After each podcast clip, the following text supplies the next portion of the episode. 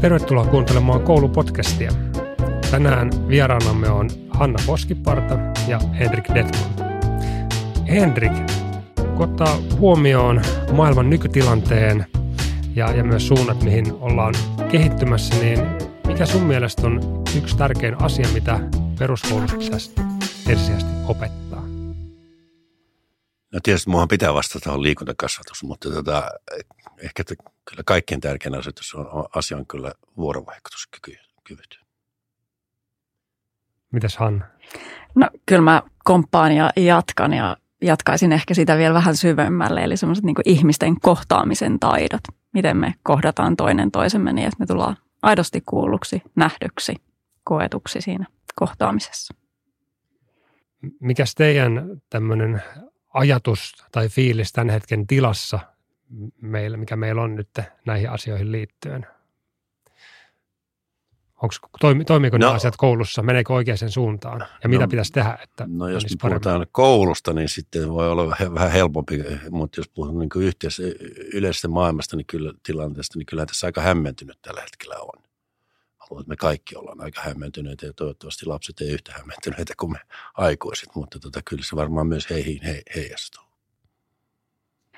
No itse tarkastelen tätä kahden koululaisen äitinä ja mikä on se viesti, mikä sieltä tulee kotiin, niin on ollut siis ihailtavaa, miten paljon tämmöisiä vuorovaikutustaitoja, kohtaamisen taitoja lapset pääsee treenaamaan. Että se on se tunnistettu ihan selkeästi, jos miettii niin kuin omia kouluaikoja, mutta tilausta on kyllä vielä lisää. Sama juttu, siis minäkin katselen sitä kahden kouluikäisten lapsen kautta, ja toinen on 10 ja toinen on 15. Ja kyllä mä oon niin kuin hämmästynyt siitä, että kuinka pitkällä niin kuin lasten kehitys ja kuinka hyvin tämä koulu tämän hoitaa. Ja ottaisi siihen myös varhaiskasvatuksen. Sanoin just tuossa yhtä kaverille, että mä olin niin ylpeä kuin mun nuori tytär, niin hän tuppaa aina sanomaan kiitos eri asiasta. Ja kyllä mä sanon, että minä en ole kyllä se opettaja, joka sen onnistunut. Että vaikka tietysti yritetään kotona niin kuin perussivistystä, mutta kyllä mä väitän, että se on tullut varhaiskasvatuksesta. Että kyllä me saadaan niin hirveästi apua tästä niin kuin koulumaailmasta, niin me vanhemmat. Että me täytyy kyllä olla todella kiitollinen siitä. Ja yhteiset on tosi tärkeää tämä just vuorovaikutus, mitä tuossa nostitte esiin, ja ehkä tällainen niin kuin esihenkilön näkökulmasta toimin rehtorina, niin koittaa rakentaa semmoista aina hyvää tiimiä, joka voisi luoda semmoista hyvää meininkiä sinne kouluun. Sä oot Hanna työpsykologia, Henrik, sä oot valmentaja. Te katsotte vähän ehkä, no en tiedä katsotteko eri näkökulmista, mutta te olette rakentanut ainakin paljon tiimejä ja ollut jeesimässä työyhteisö ja sen tiimin rakennuksessa, niin millaisista aineksista hyvä tiimi rakentuu? Hanna, aloita vaikka sinä. No mä voin aloittaa. Tietysti urheilumaailmassa ja työmaailmassa niin voi olla vähän erilaisilla ikään kuin rakenteilla tai pelisäännöillä päästään niin kuin vaikuttaa siihen, että esihenkilön tontti on siinä mielessä joskus haastava, että ei aina pääse rakentaa sitä omaa tiimiä, ei pääse ikään kuin niitä omien joukkueen jäseniä sinne valkkaamaan. Ja aika usein ollaan semmoisessa tilanteessa, että ikään kuin perii jonkun esihenkilöpaikan ja sitä kautta sitten tiimin. Mutta se ei ollenkaan tarkoita, etteikö siitä voisi rakentaa timanttista. Ja kyllä mä uskon, että se lähtee hirveän paljon siitä, että tunnistetaan niissä yksilöissä olevia vahvuuksia ja osataan hyödyntää niitä, että jokainen pääsee ikään kuin kukoistamaan siinä omalla tontilla. Mutta kaikkihan tämä edellyttää sitten ihan niin kuin äärimmäistä psykologista turvallisuutta ja semmoista luottamuksen rakentumista. Että kyllä meillä ihmisillä niin kuin paljon näyttäytyy semmoinen, että me vähän vedetään itseämme suojiin. Ei jotenkin ehkä uskalleta siellä työyhteisöllä aitoina omina itsenämme, ja sinne mä aina haluan lisätä, että aitoina omina itsenä toisia kunnioittavalla ja rakentavalla tavalla. Ja sitten jos me onnistutaan pääsee sellaiseen yhteyteen, niin kyllähän sieltä se timanttinen tiimi sitten löytyy, koska ne pystyy ikään kuin toinen toisiaan paikata ja tukia rakentamaan sitä, mitä ei ikään kuin ihmisellä sitten itsellään ole. Joo, ehkä tässä yksi tämmöinen väärinkäytös. Ai, anteeksi. Että urheilussa niin valmentajat valitsis tiimin. Totta ihmeessä, niin kyllähän valmentajat pyrkii valitsemaan, mutta kyllä yksi urheiludynamiikka on se, että jos joukkue ei menesty, niin valmentaja pannaan kävelee. Ja sitten siinä tulee uusi valmentaja, eikä se ole valinnut yhtään niistä pelaajista, joka sitten rupeaa valmentamaan. Se on niinku ehkä lähtökohtaisesti niinku kuitenkin se, että kyllä me kaikki ollaan tilanteessa, jossa jossa me sitten ajan mittaan varmaan ne pelaajat ja ne tiimiläiset ja kollegat valikoituu sitten meidän omien toimintojen kautta ja niiden preferenssien kautta.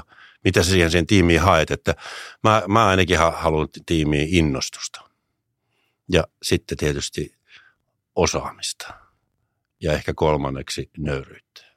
Niin sillä päästään jo aika pitkälle kaikessa tiimin rakentamisessa. Millaisia, minun kiinnostaa, että mitä ihan käytännössä, niin kun, vaikka Henrik, jos jatkat, niin miten sä niin kun, tavallaan tiedät, että tuossa tyypissä on noita?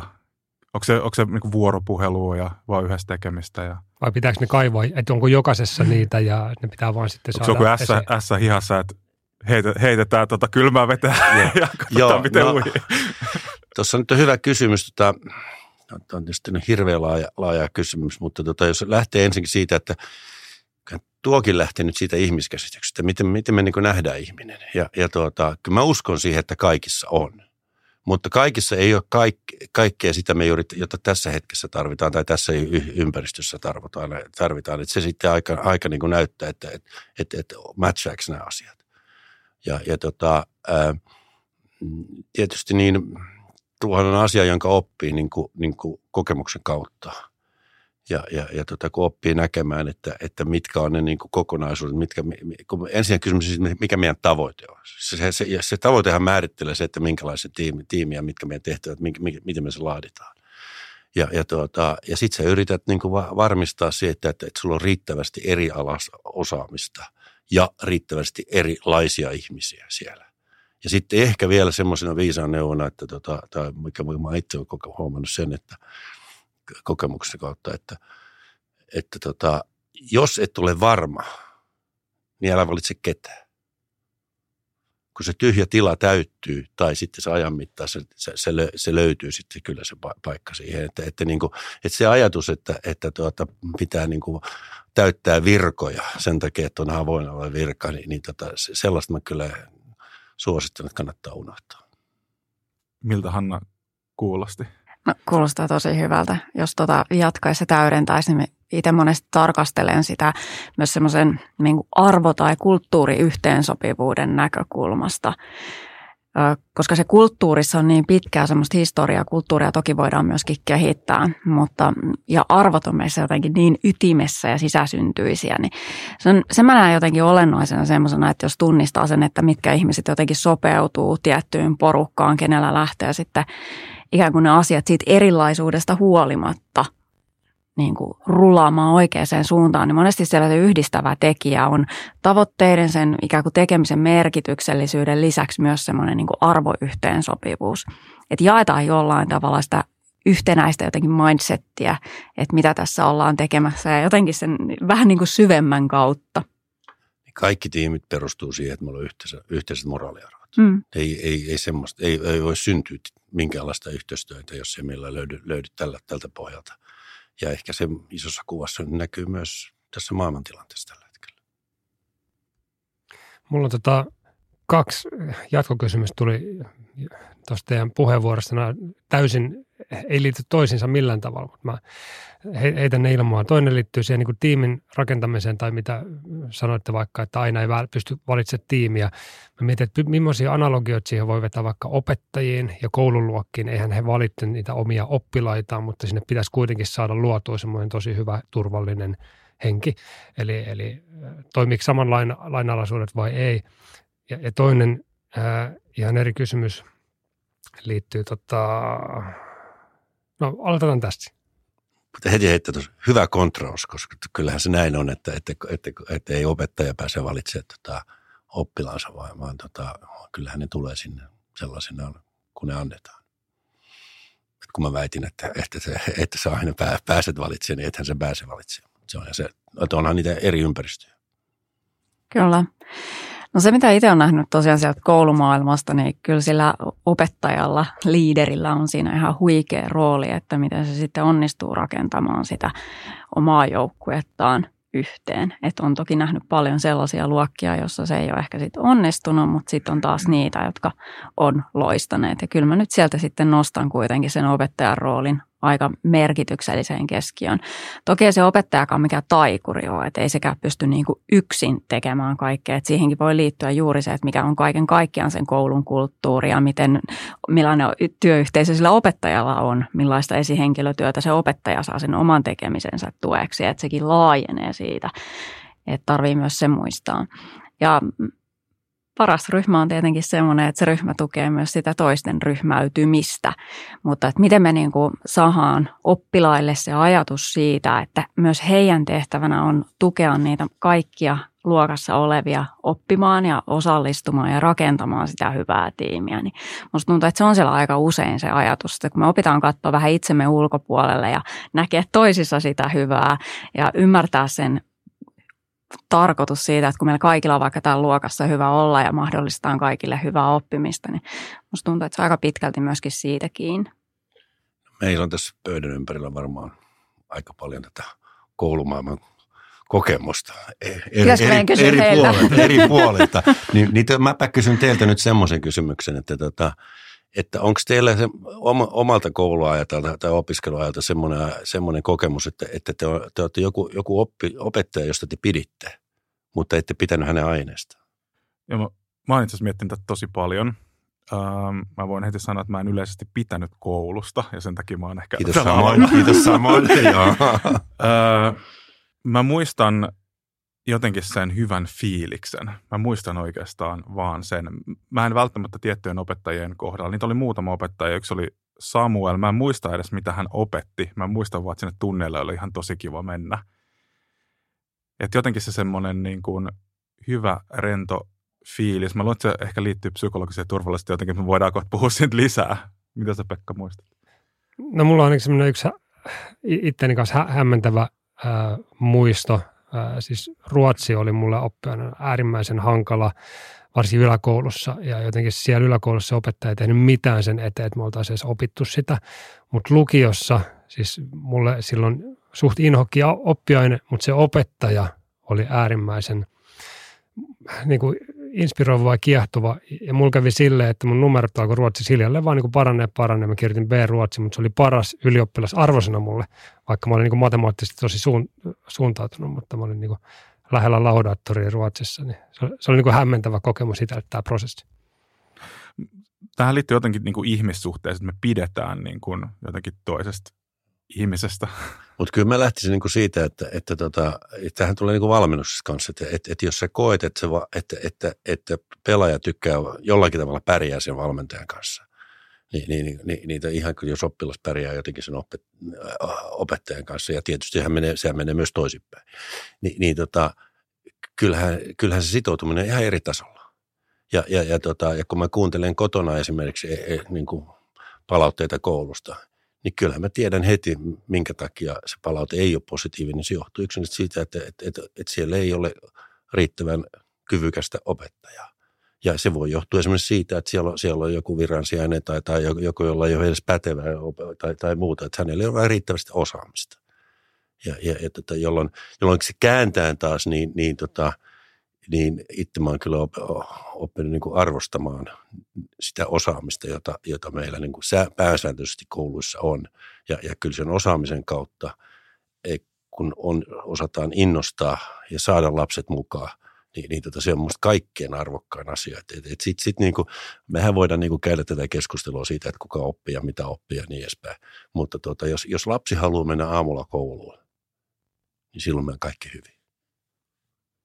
Teidän tarinoista tarttui jotenkin se ajatus, että varmaan molemmilla oli se kokemus, että teihin uskottiin enemmän kuin mitä te uskoitte itseenne. Ja musta tuntuu, että se on monesti siellä semmoinen salaisuus aika pitkälle, että jos me onnistutaan siinä, nyt me mennään taas sinne vuorovaikutuksenkin teemaan, että jos me onnistutaan ikään kuin luomaan semmoinen suhde toiseen, että hei, sä oot arvokas ja mä luotan suhun ja uskon suhun ehkä enemmän kuin mitä itse luotat itseesi, niin musta tuntuu, että se on monesti vaikka juuri tämmöisten huippuonnistumisien niin kuin takana siinä oppimisen kehittymisessä. Mä heitän tähän välikommenttina, niin kuin mä unohdan, mutta kiire on semmoinen, ei tarvitse sanoa mitään, mutta paljon puhutaan kiireestä koulussa, joka ehkä se vuorovaikutuksen ja kaikki se, että se mitä te nyt niin kuin kuvaatte, että mikä esimerkiksi pitäisi ottaa siihen niin kuin ihan lähtökohdassa kaikille tekemiselle, niin se on aika hyvin niin kuin jätetään taka-alalle semmoisella, voin kutsua vaikka tekosyyksi kuin kiire tai väärin priorisointi. Mä sanoin sen toisen kysymyksen, mikä mulle tuli aikaisemmin, ja se liittyy tässä itse asiassa liittyy myös tuohon, mitä äsken puhuitte, siis erilaisuus. Eli Henrik, säkin sanoit vaikka, että erilaista osaamista, erilaisia tiimeihin osaamista. Sitten jos katsotaan meidän yhteiskuntaa, se on kuitenkin ehkä globaalista näkökulmasta melko homogeeninen, ja sitten kun mennään kouluun, niin kuin opettajat on hyvin samankaltaisia keskenään, ja varsinkin luokanopetuksessa niin meillä on niin kuin paljon samankaltaisuutta, vähän erilaisuutta ja ehkä eri oppilaat kaipaisi vähän niin kuin erilaista roolitusta myös siihen opettajakenttään. Mitä ajatuksia teille herää tästä? Mä uskallan kysyä teiltä, kun teette opetuskoulutuslaitoksessa töissä. No aivan varmasti kaipaisi sitä monimuotoisuutta myös sinne opettamiseen, mutta se, että mitä kaikkea se niin kuin erilaisuus on ja mitä me ajatellaan, että mikä on samankaltaisuutta, niin musta tuntuu, että siinäkin on niin kuin monta eri näkökulmaa, että mistä sitä voisi lähteä katsoa. Ja kyllä mä uskon, että siellä opettajakunnassakin on sitä diversiteettiä, mutta että millä mittarilla me niin kuin lähdetään katsoa sitä, että mikä on diversiteettiä ja mikä sitten taas on sitä niin kuin samankaltaisuutta. Ja ehkä nuorempi opettajasukupolvi sitten sitä myös tuo vielä lisää mukana. Se nuorempi tuo aina, koska se on kuitenkin, ne on ne rebellit, ja kuuluukin olla. Ja sitten se ehkä se vanhempi tuo sitten vähän sitä elämänviisautta sinne niin kuin vastapainoksi. Mutta toi on tosi vaikea kysymys. Mä jotenkin ajattelin niin, että jos elämässä on hirveästi, kaikki on sattumaa ja hirveästi niin kuin onnea, mutta loppujen lopuksi niin on myös hyvin paljon semmoisia asioita, jotka niin kuin, johon ihmiset ajautuu sen takia, kun niillä on jostainkin syystä sen tyyppisiä ominaisuuksia. Ja sitten kun ne saa niitä ominaisuuksia niin kuin kautta positiivista palautetta, niin ne kiinnittyy siihen enemmän ja enemmän. Ja mä aina kysyn ihmisiltä, että kuka teistä tykkää pyörittää Exceliä? Onko täällä joku, joka tykkää pyörittää Exceliä? No mä myönnän, että se on ihan kiva. niin, mä aina ihmettelen, että miten sä voit, mutta sä jo kerroit sen mulle tässä aikaisemmin, että miksi sä tykkäät pyörittää Exceliä, koska sä oot matemaattisesti lahjakas. Ja silloin se johtaa tietysti siihen, että sä saat siitä niin kuin itsellesi positiivista palautetta, se vahvistaa sun identiteettiä, sun itsetuntoa, ja sä rupeat tekemään tällaisia asioita. Ja kyllähän se vähän näin on, että se opettajan ammattikunta, niin kyllä me tässä valmennuksessa aina mä sanon, että noi on opettajia, että ne vaan toimii tolle. Se liittyy siihen niin kuin ammattikuntaan. Ja ehkä varoitukseksi sille ammattikunnan sanon, että se, missä kannattaa olla varovainen, tämä tietysti kohdistuu myös omaa tekemiseen, että niin kuin tätä ylhäältä niin kuin alaspäin katsomista kannattaa välttää. Että minä tiedän ja minä uskon tietävän, niin sillä ei ole mitään lopuksi merkitystä. Kun se on kuitenkin se tärkein asia, mitä ne pelaajat tai opettajat ja oppilaat tietävät, ja miten ne oppii ja miten ne tuntee. Se opettajahan on vaan siellä vielä niin kuin vaan luomassa sitä vuorovaikutusta ja sitä energiaa niiden oppilaiden tai pelaajien kesken. Ja me ollaan Pekan kanssa itse asiassa muutaman viikon ajan, kun käydään välillä aamulenkeillä, niin tällaista lausetta, että ei pitäisi inspiroida oppilaita, vaan inspiroitua heistä. Että se olisi tosi tärkeää. Ja se on tämmöinen lähteeksi sakutuominen. Ja sitten sillä oli vielä joku alkuperäinen lähde, jota en millään enää muista. Hei, me ollaan tässä muutaman kerran mainittu semmoinen sana kuin psykologinen turvallisuus, ja se alkaa esiintyä aika paljon erilaisissa lehtien palstoilla ja Hesarissakin on tainuolla ja taitaa pian hiipii aika monen kunnankin strategioihin ja visioihin, niin mitä se oikein tarkoittaa? Hanna, avaa meille, mitä psykologinen turvallisuus tarkoittaa. No psykologinen turva usein kuvataan sillä tavalla, että se on ensinnäkin se on jonkun yhteisön tai ryhmän tai tiimin kokemusta. Se monesti sekoitetaan luottamukseen, mutta luottamusta on taas aina kahden ihmisen välistä. Toki niillä on paljon yhteisiä elementtejä, mutta psykologinen turva aina liittyy johonkin yhteisöön, ryhmään, tiimiin. Se on ikään kuin sen yhteisön, voisiko se jotenkin kuvata sitä ikään kuin sellaisena ilmastona tai kokemuksena siitä, että ihmisillä on sellainen tunne, että tässä on tosiaan lupa olla omana itsenään. Ei tarvitse jotenkin kaventaa tai kutistaa itseään. On sellainen olo, että jos mä kerron mun mokista tai onnistumisista tai ihmetyksistä tai paljastan tietämättömyyttä, niin se porukka aikaa kuin mun takana. Se siitä huolimatta haluaa mulle hyvää ja haluaa viedä mua eteenpäin. Ja joskus psykologinen turva mielletään niin kuin vahvasti semmoiseksi, että on tosi tämmöistä niin kuin easy going ja kivaa ja letkeätä ja mukavaa ja rentoa meininkiä. Se on toki sitäkin, mutta vielä tärkeämpää oikeastaan on se, että psykologisessa turvallisessa yhteisössä niin uskalletaan nostaa niitä tapuja ja kissoja pöydälle ja ottaa riskejä. Ja se monesti niin kuin ehkä itse voi huomata siitä, että jos on joku asia mielessä, mikä tulee, niin alkaisi niin kuin miettimään kauhean voimakkaasti sitä, että voikohan tätä sanoa tai voiko tätä kysyä tai mitäköhän tästä seuraa. Ja jos se niin kuin hirveästi alkaa ohjaamaan sitä omaa toimintaa, niin silloin se usein kertoo siitä, että se yhteisö ei ole turvallinen.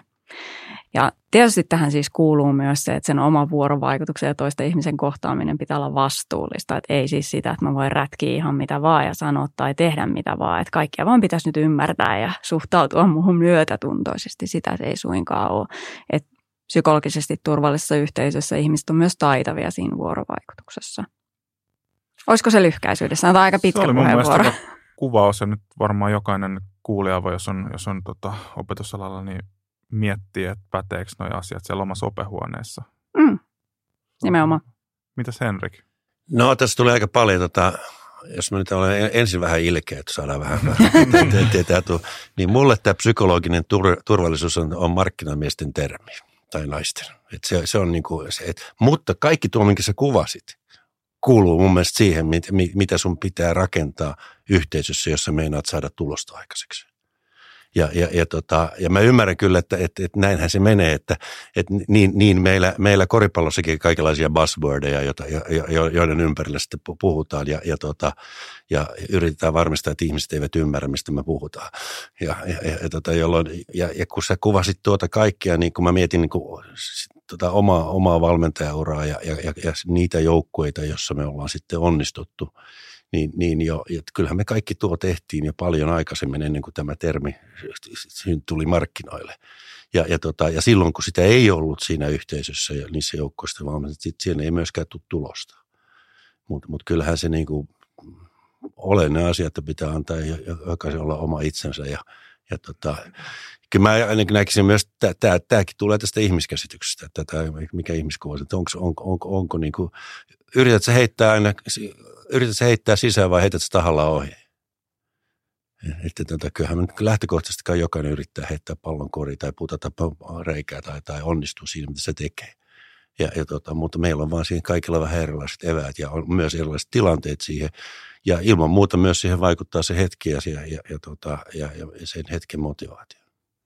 Ihan siihen termiin liittyen, niin siis mulle se on eka kertaa, mä oon törmännyt siihen, olisiko Charles Duhigg, kun se teki sitä tutkimusta Googlelta 2015. Onko siihen aikaisempaa? No kyllä löytyy, joo. Ja psykologinen turvallisuus on itse asiassa psykologisen niin kuin tutkimuskentässä ollut jo sieltä 90-luvulta asti, että se ei missään nimessä ole uusi termi. Mutta valitettavasti, kun tämä tutkimusmaailma on sellainen, että se pääsee ikään kuin kansantietoisuuteen ja lähtee vaikuttaa meidän arjen toimintaan, niin se ottaa siihen usein... Siihen tarvitaan Google. Siihen tarvitaan Google näköjään, siihen tarvitaan Google, että se saa niin kuin ison näkyvyyden. Mutta tosiaan siellä on 2016 Google julkaista massiivisen tutkimuksen, jossa oli nimenomaan etsittiin sitä ikään kuin salaista reseptiä huipputiimeille ja sieltä ja paljon monissa muissakin tutkimuksissa jo ennen sitä psykologinen turvallisuus oli siellä noussut tärkeäksi. Itse tietysti psykologina mä dikkaan tästä mistä tosi paljon, mun kuuluukin dikata siitä, mutta mä oon entisessä elämässä työskennellyt pitkään työterveydessä ja siellä ehkä niin kuin häiritsi paljon se, että kyllä se niin kuin näkökulma oli hirveän paljon siinä niin kuin fyysisessä turvallisuudessa ja semmoisessa niin kuin fyysisessä hyvinvoinnissa myös silloin, kun puhuttiin niin kuin työkyvyn elementeistä. Niin kyllä se psykologinen turva on tuonut siihen niin kuin yksinkertaisesti niin kuin sanastoakin paljon enemmän ja että ihmiset niin kuin ymmärtää, että mikä tämä käsite on ja silloin niitä asioita on niin kuin helpompi nostaa työyhteisössä myöskin puheeksi ja lähteä tarkastelemaan. Et oma niin kuin palaute on usein tullut se, että ihmiset kokee sitä, että no hyvä, että tällekin on ikään kuin sana tai nyt kun se on saanut paljon sitä näkyvyyttä, niin asioiden puheeksi ottaminen on silloin helpompaa ja silloin niihin on helpompi vaikuttaa. Löytyisikö se joku kansanomaisempi sana? Se on Hanna keksiä niin, lanseerassa tässä. No mä pidän kyllä tästä psykologisuudesta. No, mutta sä oot psykologi, niin sen takia sä pidät siitä, mutta kun psykologia on vaan osa filosofiaa, niin me pitäisi päästä vähän syvemmälle. Nyt me voidaan mennä pitkällekin tuossa keskustelussa, mutta mun mielestä on tärkeää, että psykologia itsessään saa tilaa täällä meidän arjessa. Ei se ole mitään se ihmeempää, niin annetaan se olla sillä termillä. Mulla on vielä yksi pikku kysymys. Sä mainitsit aikaisemmin siitä, että se psykologinen turvallisuus on ikään kuin ilmasto, missä se yhteisö toimii. Mulla tuli mieleen, että voisiko sitä ajatella myös sen yhteisön pääomana? No ehdottomasti kyllä, koska sitähän myöskin se yhteisö rakentaa. Niin kun mä mietin, että sit se voisi ajatella myös, että se on niin kuin aktiivisen työn tulosta, kyllä. Eikä jotain, että meillä joku, nyt ollaan semmoisessa ilmastossa tai me ei olla siinä. Ja ehkä niin kuin... Oli sitten opettaja, joka johtaa luokkaa tai rehtori, joka johtaa koulua tai kuka tahansa, joka johtaa jotain tiimiä, niin jos ymmärtäisi, että jos se nähtäisi yhteisön pääomana, jota voidaan kovalla työllä rakentaa, niin ehkä sitten olisi niin kuin helpompi. Kyllä, toi on hyvä sanotus. Ja mä itse tosi paljon puhunut siitä opettajien kanssa, että meidän kaikki mitä miettii, että mitä tulee huoneeseen, kun me itse tullaan sisään. Että siinä on semmoinen selkeä, että meillä on niin kuin vastuu siitä. Mutta minua kiinnostaa tosi paljon niin kuin, tavallaan valtahierarkiat suhteessa tähän niin kuin, turvallisuuden kokemukseen, psykologiseen turvallisuuteen. Ikään kuin, on vaikka opettaja ja oppilas, siinä on tietynlainen tällainen valtahierarkia kuitenkin. On valmentaja ja urheilija, siinä on tietynlainen valtahierarkia, että siitä ei tietysti ikinä päästä niin kuin jossain mielessä eroa. Sitten se ääripää varmaan sitten, no kai nykyäänkin löytyy semmoisia valmentajia, jotka hoitaa sitä hommaa aika auktoritäärisesti huutamalla. Sellaisiakin varmaan ikävä kyllä ehkä on. Mutta mitä te ajattelette tässä niin kuin valtahierarkiassa vs. psykologin turvallisuudessa? Miten olisi paras tapa olla siinä asemassa suhteessa muihin. Tuohon on tietysti monta näkökulmaa. Yksi tämmöinen henkilökohtainen näkökulma ehkä ensin on se, että kun mä oon ollut siis se päävalmentaja, joka on saanut kaikki haukut, kun on hävitty ja pelaaja saa sitten kehut, kun voitetaan, niinhän se menee.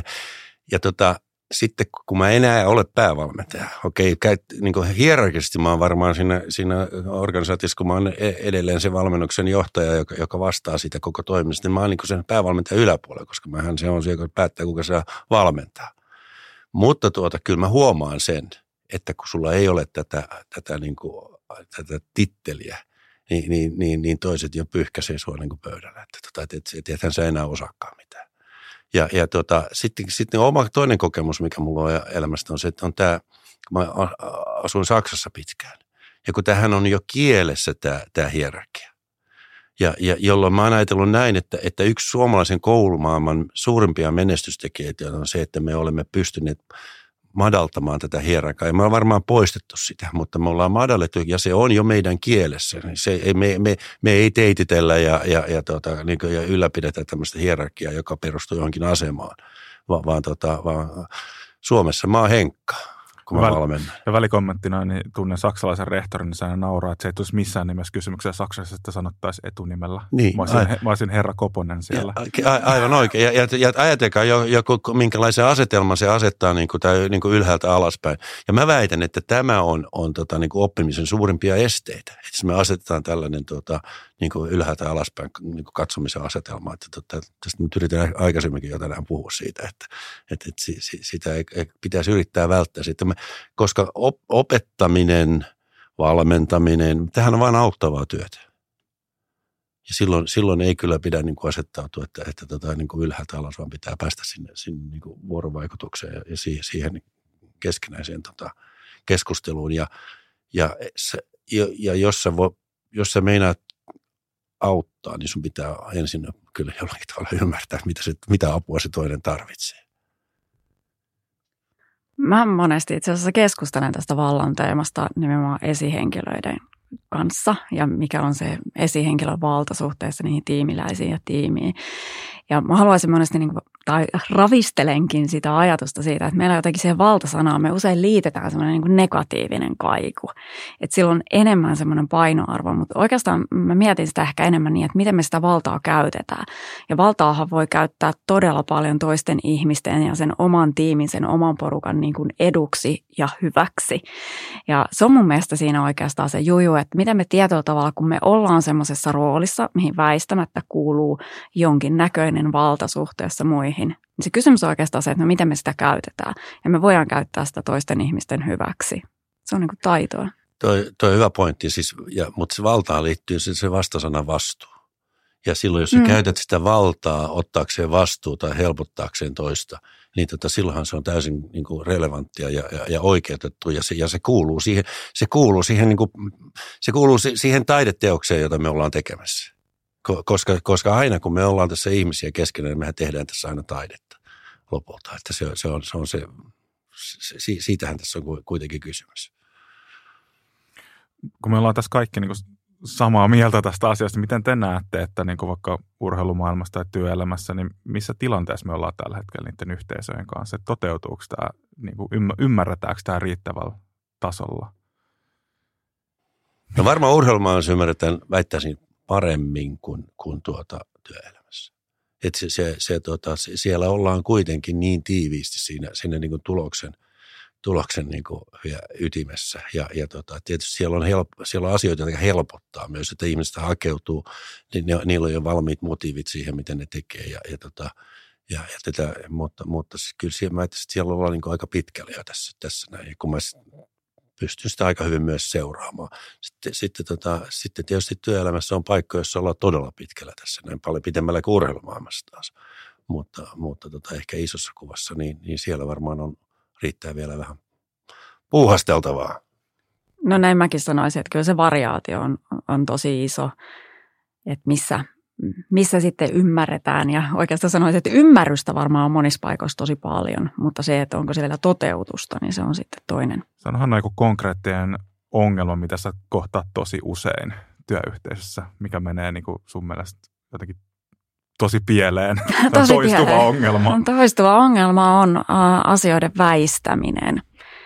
Semmoinen, mikä minusta linkittyy hirveän vahvasti tähän psykologiseen turvaan, että me tiedostetaan, että on jotain asioita, joita jollain tavalla pitäisi uskaltaa nostaa puheeksi. Ne jotenkin hankaa sitä yhteistyötä, tavoitteeseen pääsyä, vuorovaikutusta, luottamusta, mutta meiltä puuttuu semmoinen rohkeus nostaa niitä asioita esille.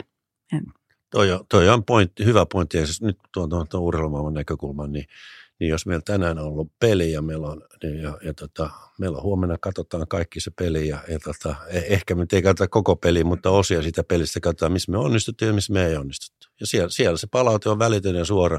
Ja se aikaisemmin se on ollut niin, että se valmentaja on kertonut, että mitä hän näki. Mutta kyllä me siitäkin ollaan pääsemässä eroon, eli siellä aloitetaan ja katsotaan ja sitten rupeaa ne pelaajat, ruvetaan ensimmäisenä kysyä pelaajilta, että mitä sä näit, mitä sä koit, mitä sä tunsit tässä tilanteessa, miten sä ajattelit, sun tulee toimia ja mitkä sun niin kuin tavoitteet tässä oli, jolloin siellä tulee niin kuin suoria. Ja jos joku pelaaja vaikka näkee asian eri tavalla ja ei siitä... Ei uskalla nostaa, eli voidaan sitten puhua tästä psykologisesta turvallisuudesta. Yeah! Siinä ei ole sellaista spirittiä siinä jengissä, että se uskaltaisi niin kuin kertoa, että mä näen tämän asian toisella tavalla. Niin silloin hän siinä käy niin, että hän ei tuo kaikkea osaamistaan sen joukkueen hyödyksi, vaan hän jää piilottamaan sitä osaamista. Ja viime kädessähän meillä on paljon suurin ongelmahan on se, että meillä ei ole osaaminen käytössä. Kyllä. Minun kiinnostaa Henrik kysyä jatkokysymys ihan niin kuin korismaailmasta, että mitä jos tulee semmoinen rökälle tappio ja seuraavan päivän on siellä peli, niin miten se käännetään? Joo, toi on kyllä, olen noitakin valitettavasti kokenut ja kyllä se ehkä se paras vaan, että sanotaan, että unohdetaan. Se, silloin jos tulee, niin sitten kannattaa unohtaa. Se, että sä rupeat kaivaa, niin sitten ei niin kuin hirveästi tule. Et jos tulee rökäle tappia, sitten jos tulee jokin tappio, jossa siinähän on vain jotkut asiat, jotka eivät ole mennyt niin hyvin kuin ehkä me haluttu, tai me ei ole osattu valmistautua, tai meillä ei ole osaamista siihen, niin sitten me vaan niin kuin yhdessä analysoidaan. Mutta jos on rökäle tappia tullut, niin hei, eteenpäin, että se kannattaa unohtaa. Mitäs Hanna työyhteisössä, jos tulee jotain isoja vastoinkäymisiä, niin onko tärkeä ratkaisukeskeisesti katsoa vaan eteenpäin? No, mä ehkä ottaisin niin kuin sekä että näkökulman, että pysähtyy katsoa sitä totta kai sen niin kuin oppimisen näkökulmasta, sen oppimisen niin kuin reflektointia, että mitä meidän on niin kuin tärkeää tästä oppia. Ja sen rinnalle varmasti myöskin semmoinen, että vähän niin kuin semmoinen itsemyötätunto tai yhteisöllinen myötätunto, että miten me voidaan niin kuin antaa ikään kuin itsellemme tämä anteeksi, että jotta me päästään siihen vaiheeseen, että me päästään eteenpäin ja voidaan lähteä suuntaan tulevaisuuteen. Niin kyllä musta tuntuu, että monilla on siinä vielä harjoittelun paikka, että kun kaikille niitä mokia sattuu, että miten me voidaan myös ikään kuin itsellemme armahtaa se ja antaa itsellemme anteeksi, että hei, nyt kävi näin ja tästä mennään eteenpäin. Mitä sitten se eteenpäin meneminen voisi olla helpompaa. Sanon kysymys, että miten voi harjoittaa itsemyötätuntoa, kun se on ehkä semmoinen niin kuin, mun mielestä tämän ajan ongelma tietyllä tavalla, että niin kuin ei olla hirveän armottomia itselleen. On hirveät vaatimukset ja sitten jotenkin, niin kuin, mä jotenkin ajattelen, että tämä niin kuin, ihmiset saa burnoutteja tällä hetkellä tosi paljon.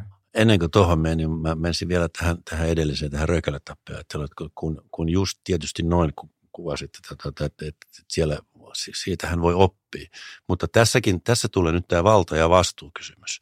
Eli että kyllä se valmentajat kannattaa tietysti sitä niin kuin jossakin kohtaa sitten käydä läpi, koska heillä se on vastuu, mutta se, että jos sä niin kuin vierität sitä sinne niin kuin, oksennat sen sinne pelaajien päälle, niin silloin, ja jätät sen armollisuuden, josta sä puhut musta upeasti, niin silloinhan se kaikkihan jäätyy.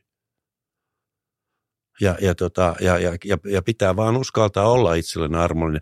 Mun mielestä siinä armollisuuteen liittyy niin oleellinen kysymys se, että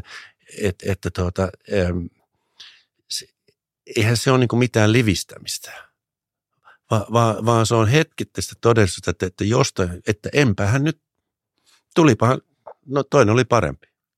Tai ei mennyt toi heitto sisään, en mä yrittänyt heittää ohi, mutta koripallon esimerkki käyttää, niin maailman parhaat pelaajat, jotka tienaa siis 50 miljoonaa, 60 miljoonaa vuodessa, niin ne heittää enemmän ohi kuin sisään. Mm-hmm. Että sekin kannattaa muistaa, että mutta ne ei kyllä heittää. Muuten ne ei pääse noihin dollareihin kiinni.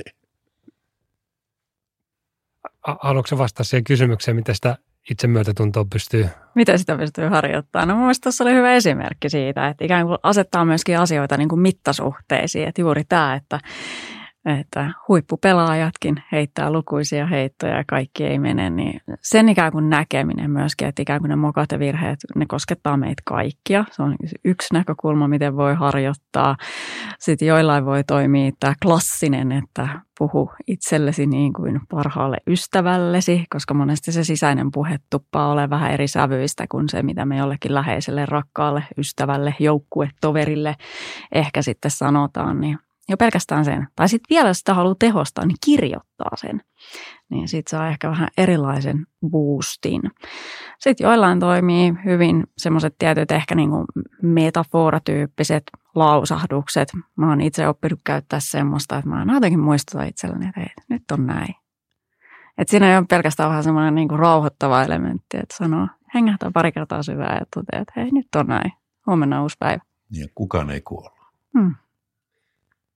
Mennään hetkeksi ihan toiseen aiheeseen, mutta kuitenkin vahvasti koulupodcast-teema sisällä. Ja Henkka, kun sä tulit ovesta studioon sisään, niin eka mitä sä sanoit, että miksi tänään ei puhuta liikuntakasvatuksen integroinnista opetukseen, niin puhutaan nyt.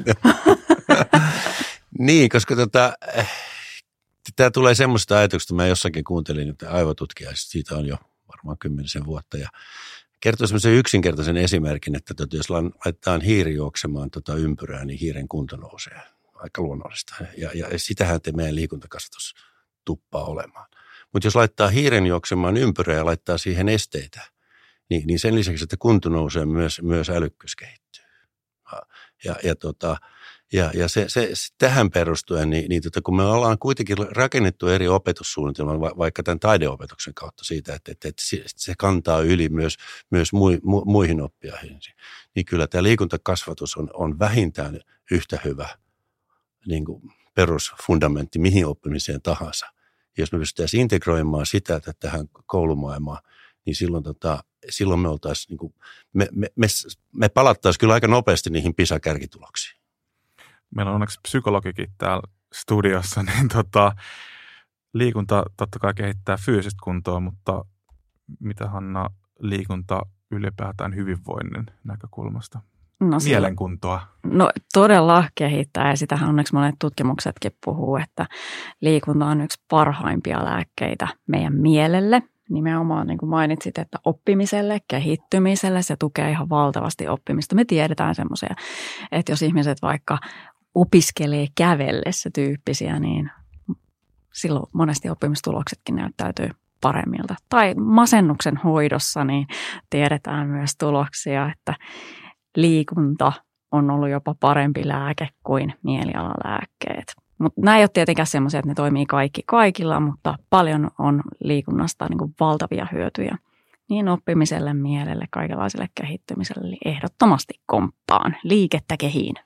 Niin mulle tämä on niin todella niin kuin turhauttavaa, että jos me katsotaan niin kuin meidän viimeaikaisia hallituksia, niitä on erilaisia ja toiset tykkää äidistä, toiset tykkää tyttärestä ja isästä tai pojasta, mutta jos mä katso, että millä niin kuin, agendalla jonkinlaista ollaan tultu sisään hallitusneuvotteluihin ja sitten mitkä sinänsä oman puolueen agendasta on saatu läpi, niin jos kysyy esimerkiksi sitä, että jos katsotaan sen edelliseen, ei nykyisen hallituksen, sitä ei voi vielä verrata ja eikä arvioida, koska me ollaan vasta niin alkuvaiheessa siinä, mutta edellisen hallituksen niin kuin, agendalla, millä puolueet tuli sisään,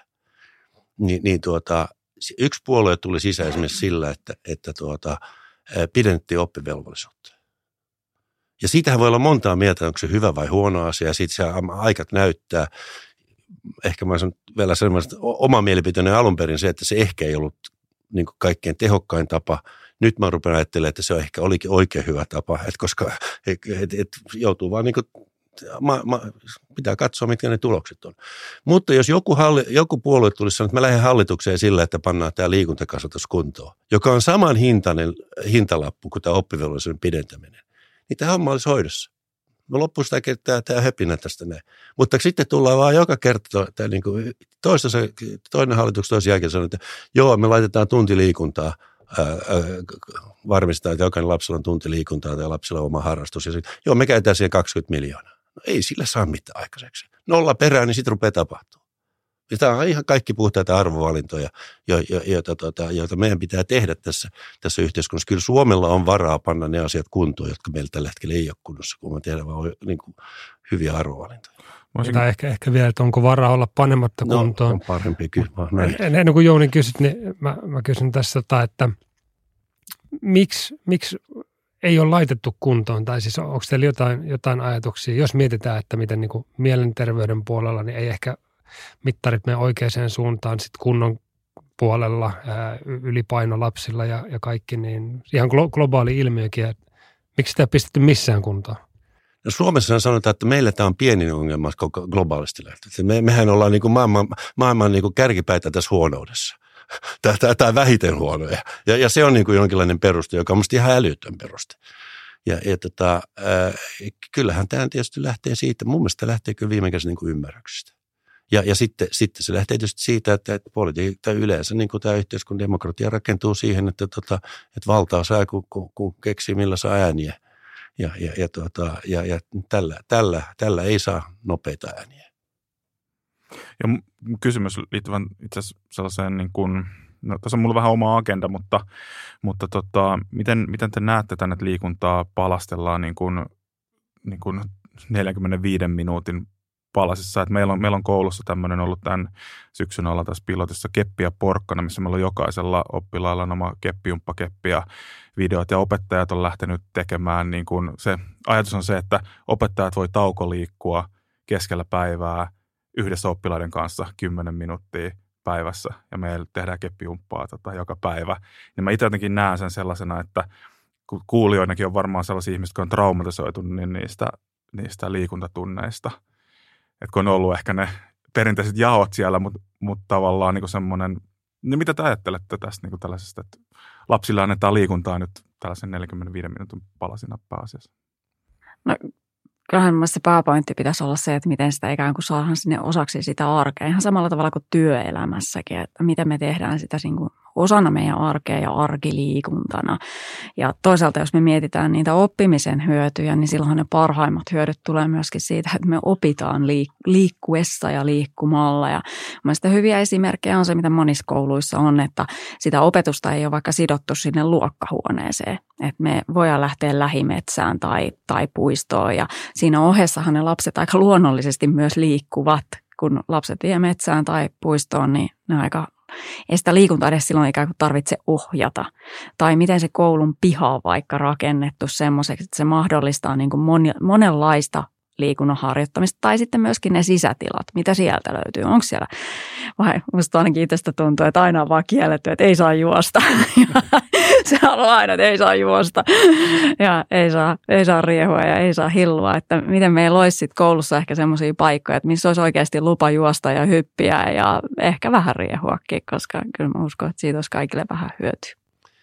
Kyllähän toi kaikki niin kuin arkiliikuntaa ja siihen riittävät ja se, että vanhemmat lopettaa lasten viemisen kouluun ja niin edestään autolla ja niin edespäin, niin kyllä siitä päästään aika pitkälle tässä asiassa. Mutta ja eihän se, jos katsoo tutkimuksiin, niin meillä taitaa olla kuitenkin suurimmat niin kuin ongelmat siellä 2 ja 30 ikävuoden välillä, että se ei ole edes vielä niin kuin lapsissa, vaan se on tässä, joka on sitten tämä seuraava sukupolvi, joka pitää kantaa tätä Suomesta työelämää, että kyllä me niin näitä ongelmia on edessä, mutta mä näkisin kyllä tämän niin kuin, ihan oikeasti, tämän, että jos me ymmärrettäisiin, että me integroidaan tämä liikunta opetukseen, niin silloin se on kaikkialla läsnä. Se on myös, se jää meidän vaatteisiin, se jää meidän kehoon, jää meidän mieleen, mitä me nyt tässä termiä, että kaikki halutaan käyttää. Se jää meihin itseään, että tämä on, ja koska sieltä syntyy jatkuvasti positiivisia kokemuksia siitä, kun se liikkuminen lisää sitä oppimista, silloin tulee enemmän näitä Excel-käyttäjiä. Onko jotain niin kuin konkreettista esimerkkiä, missä on jotain toiveikkuutta, tai onko se vaikka Henkka nähnyt jotain, että hei tuolla, mitä noi tekee, niin siinä on jotain järkeä?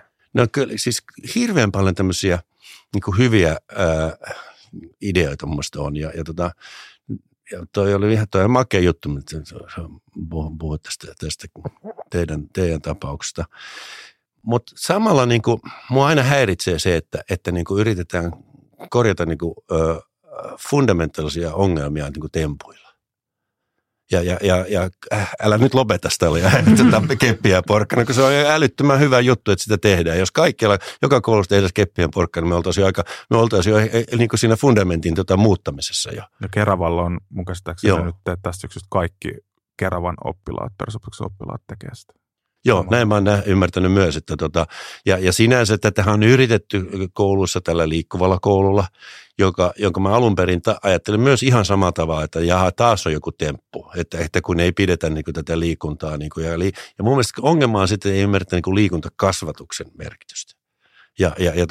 Mitä kaikkea se antaa. Ja kun se on niin kuin, että sillä nyt vaan tehdään jotakin, että yritetään saada niin kuin, no vähän niin kuin, kun sä seisot kauppajonossa ja sulla on pieni lapsi siinä ja sit se on silloin liian paljon vaatetta päälle ja se rupeaa olemaan huutaa ja itkeä ja rähinöimään ja sit siellä on se hieno kauppias, kun se on laittanut siihen viereen niitä turpakiinileluja. Ja sit sä annat sille se yhden lelun ja sit se jää hetkeksi hiljaiseksi. Sitten tämmöisillä turpakiinileluilla me yritetään niin korjata tämmöistä merkittävää rakenteellista ongelmaa. Mitä sä haluaisit, että opettajat tekisivät huomisesta lähtien eri tavalla? No varmaan just toiminta, vaikka aloittaisitte sen keppion jumpa ja porkkana. Matikan tunnilla, joo. Se on siitä. Ja kyllä kaikkein tärkein on kyllä sitten, että opettajat on itse siinä esimerkkinä. Että koska sillä ne, oma esimerkki on kuitenkin kaikki paras esimerkki. Onko Hanna törmännyt johonkin mahtaviin juttuihin, mitä sä haluaisit tuoda esiin? koululiikunnan tai liikkeen integroimisesta? No, tai hyvinvoinnin ja vaikka psykologisen turvallisuuden osalta. Missä tehdään asioita tosi hyvin, mistä mihin kaikkien katseet kannattaisi tässä kohtaa niin kuin kiinnittyä. No vitsi, kun ei tule mitään sellaista, että no just tämä se olisi ja tätä kannattaa jotenkin seurata. Mutta ehkä mä lähtisin myös nyt tässä, mikä ensimmäisenä tulee mieleen, niin hyödyntää niitä sitä tiimiä, sitä luokkaa, niitä oppilaita. Koska musta tuntuu, että heillä olisi itsellään jo ihan mielettömästi niin lapsilla ideoita, että miten sitä liikettä voisi integroida siihen osaksi sitä oppimista. Niin käytettäisiin sitä viisautta. Musta tuntuu, että se on aika usein enemmän sitä, että ne opettajat miettii, että no miten me voitaisiin tätä, jos ne tämmöisen mahtavan idean saa ja hyvä niinkin, mutta musta tuntuu, että ne parhaat ideat tulisi sieltä lapsilta ja silloin tulisi lasten näköistä liikkumista ja silloin se todennäköisesti jäisi muuksi kuin tämmöiseksi tempuksi, eli alkaisi ehkä elämä enemmän siellä arjessa. Mulla on moni opettaja tai valmentaja tai rehtori tai esihenkilö kamppailee sen kanssa, kun niitä pelaajia ei pysty vaihtamaan. Että joku on niinku vialla siinä tiimissä. Se ei vaan jotenkin niinku toimi. Siellä on huonovointisuutta. Niin mitä te lähtisitte ensin tekemään? Mikä on se ensimmäinen konkreettinen teko? No kyllä mulla ensimmäistä tuli aikaisemmin mieleen, että kyllä valitettavasti nämä ryhmät on aivan liian isoja. Siis se on niinku raukkamaista opettajia kohtaa ajatella, että, että sä voit niin kuin hallita 30 tai 25 tai yli 20. Se ehkä raja menee jossainkin 15 kohdalla todennäköisesti, missä pystyy niin kuin jollakin tavalla niin kuin varmistaa, että siitä, mistä sä just puhuit, että ihmiset kohdataan sellaisia kuin ne on, että sulla on se aika. Jos sä lasket, että sulla on 30 oppilasta ja että sulla on 45 minuutin tunti, sulla on siis 1,5 minuuttia aikaa per oppilas. Ja se on ihan... Ei sä pysty tuohon noihin tavoitteisiin. Kyllä mä lähtisin niin kuin siitä, että nämä niin opetusryhmät pitäisi olla merkittävästi pienempiä. Mitäs Hanna, kun sut on pyydetty johonkin työyhteisöön, joka on jotenkin romuna, niin mitä sä lähdet ensimmäisenä tekemään? Mä just meinasin sanoa, että ehkä mä vastaan tämän työyhteisön näkökulmasta tähän kysymykseen. No ensinnä mä lähtisin ikään kuin etsimään ja tutkimaan sitä, että mikä ikään kuin se oikea juurisyy on. Usein meillä on hirveästi olettamuksia siitä, että minkä takia täällä on pahaa oloa tai... Onko se helppo löytää muuten niitä juurisyitä? Yllättävän helppoa se on, kun me päästään ikään kuin siihen, että syntyy se ikään kuin luottamus, ihmiset on valmiit ikään kuin kertomaan niitä omia ajatuksia, mutta usein se nimenomaan tarvii sitten jonkun ulkopuolisen. Aika usein siinä on sellainen hetki ja tilanne, että niistä ikään kuin juurisyistä ei sitten ehkä jotenkin rohjeta. Sieltä puuttuu se turva, jotta uskallettaisiin sanottaa, että mistä tässä oikeasti on kyse. Ja sitten ne ratkaisut on aika erinäköisiä sitten sen jälkeen, jos me päästään kiinni siihen, että mistä tämä oikeastaan kiikastaa. Mutta meillä ihmisillä on hirveän usein tapana semmoinen, että meidän pitää löytää kaikille joku niinku selitysmallia. Monesti kun tämmöiseen tilanteeseen tulee vaikka ulkopuolisena niinku selvittelijänä, niin niitä selitysmalleja on lukuisia. Ja sitten on tietysti se, että miten onnistuu itsekin ikään kuin sulkea korvansa niiltä. No, mä voin kysy. Mulla on tässä semmoinen kuulijakysymys itse asiassa Henkalta. Mä yhden ihan lyhyt alussa, mutta siis yksi opiskellut kokiksi, mutta tällä hetkellä opiskeleekin nyt aikuisella jo opettajaksi, aineenopettajaksi, köksäopettajaksi. Ja hän on niin kuin semmoinen, sanoo, että tulee mahdollisimman huonosta sosioekonomisesta taustasta. Hän äiti oli Karjalasta, mutta isä on ulkomaalainen ja omassakin ihonvärissä näkyy selkeästi, että vaikka on syntynyt Suomesta, mutta ei ole niin kuin täysin kantasuomalaisen näköinen. Ja sitten tulee paljon myös haasteita, on niin kuin itse oppinut paljon asioita. Ja sanoin, että jutellaan sun kanssa, niin hän pyysi kysymään, että kuinka tärkeänä sä pidät sitä, että eri polkuja ja ilman akateemista koulutusta, eli itseoppineena voi päästä johtamaan ihmisiä ja kouluttaa yritysjohtajia, muuttamaan myös yrityskulttuuria. Ja ajattelin varmaan, että sulla on tämmöinen niin vahva itseoppimisen tausta. Joo, tuo on hyvä kysymys ja sopii ehkä tietysti mulle ihan hyvin, koska mä oon ton läpi käynyt. Että, mä jos tuppaan sanoa, että silloin kun mä olin oikeassa töissä, niin mä olin siis pankissa töissä, mä olin rahoitushommissa. Mutta kyllä nämä valmentajahommatkin ihan oikeita töitä on, että jos niitä työksi voi kutsua. Mun mielestä kaikille pitää olla mahdollista. Tietysti niin on ihan selvä asia, että muodollinen osaaminen, että se on arvossa ja koulumaailmassa, niin kyllähän siihen kannattaa pyrkiä. Mutta jos joku löytää sinne toisen tien vaikka kokinopintojen kautta, niin silloin hän on siinä kiinni, missä hän on todella innostunut. Ja jos sä oot jostainkin asiasta innostunut, niin kyllä sä myös opit sen asian. Kun sä oot kiinnostunut, sit sä opettelet ja sit sä pystyt myös niin kuin hyödyntämään kaikkea sitä osaamista. Mä halusin olla tuon köksynopettajan oppilas. Ja jos tähän loppuun tehtäisiin vielä tämmöinen niin kuin huoneen taulu ikään kuin kaikille valmentajille, opettajille ja esihenkilöille, niin mitä asioita te vielä tiivistäen haluaisitte nostaa? Eli tärkeimpiä asioita, miten parhaiten edistetään hyvän tiimin hyvinvointia ja sen menestymistä. Aloitan vaikka Hanna. Kyllä mä lähden siitä esimerkillisyydestä, että anna itse sellaista mallia, että se tiimi voi kehittyä hyväksi ja siihen liittyy esimerkiksi semmoisen oman keskeneräisyyden ja haavoittuvuuden ja omien tunteidenkin ilmaiseminen. Ja sitten se, mikä aikaisemmin tuossa sanoi, että osoita se, että sä uskot toiseen enemmän kuin mitä tämä toinen ihminen itseensä uskoo. Olisiko siinä pari hyvää vinkkiä?